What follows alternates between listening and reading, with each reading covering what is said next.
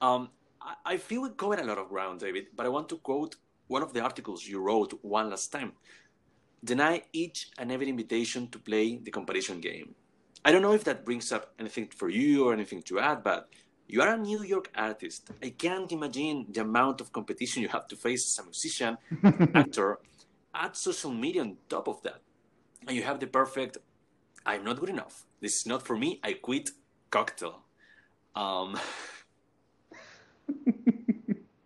I, I, don't. I, I, don't know if you, you you can add something on top of that, man. Yeah, the comparison game. I tell you what, nothing can stifle us as artists faster than comparing what we have to offer at any given moment to what someone else is offering mm. at any given moment. Mm. And when we compare ourselves at our, our particular point in a journey to where someone to what someone else is doing who's on a completely different part of their journey. It's unfair to us. It's unfair to them. And it denies the possibility. Like immediately the lights are flipped on. We, it's like you see the strings holding up the moon.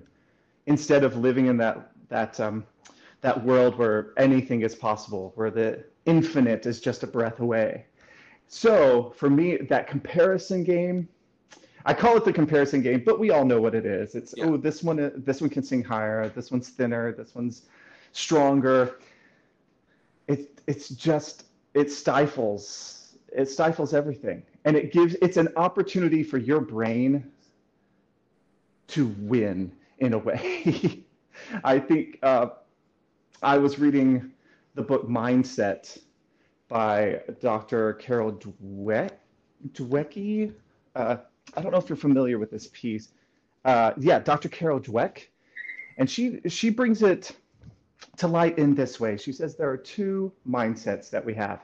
One is the fixed mindset that says failure is bad, that I probably can't do something, therefore I should stay safe and not attempt it. Uh. versus the other mindset that says failure is an opportunity to grow. Yeah. Taking risks is how we evolve. We want to do everything we can to live in that second camp as much as possible. It's hard, it's a daily battle, it's a moment to moment battle. The comparison game to me is a indicator that we're living in that fixed mindset. Yeah. Because when we compare, we're taking our eyes off of our goals we're taking our our energy and rather than focusing it on what could be and making ourselves better oh man it's we're putting that on other folks. And it and it makes you view the world in so much with so much cynicism.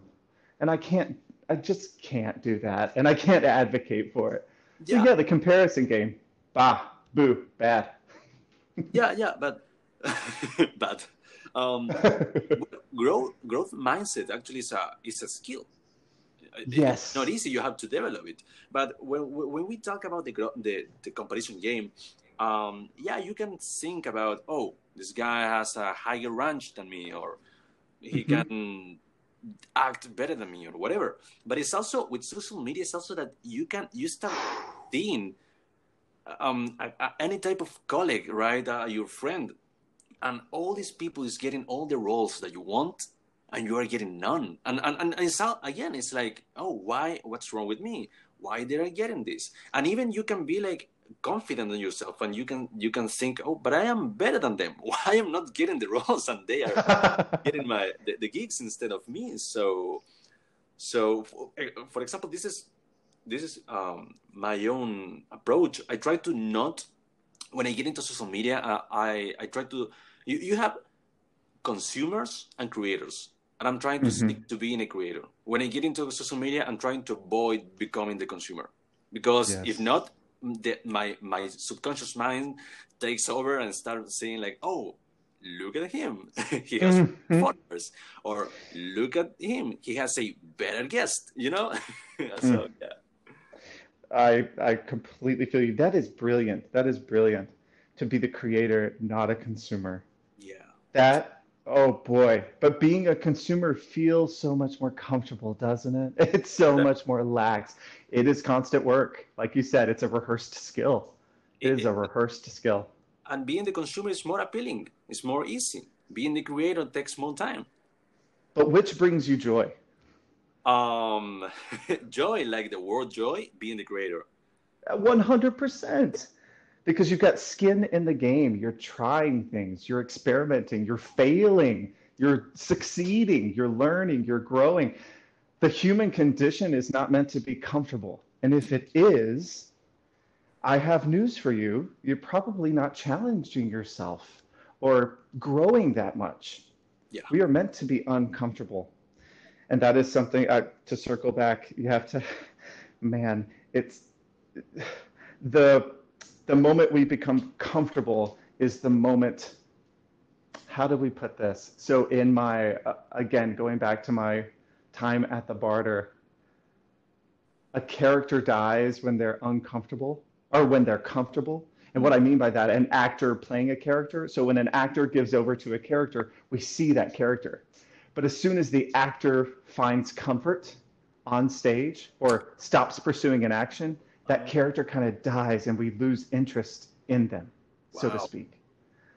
And it, you can speak any language, you can be deaf, you can be anything, but you can see that a mile away when a person is not engaged to the fullest, most uncomfortable extent on stage. Because because it's non-verbal communication.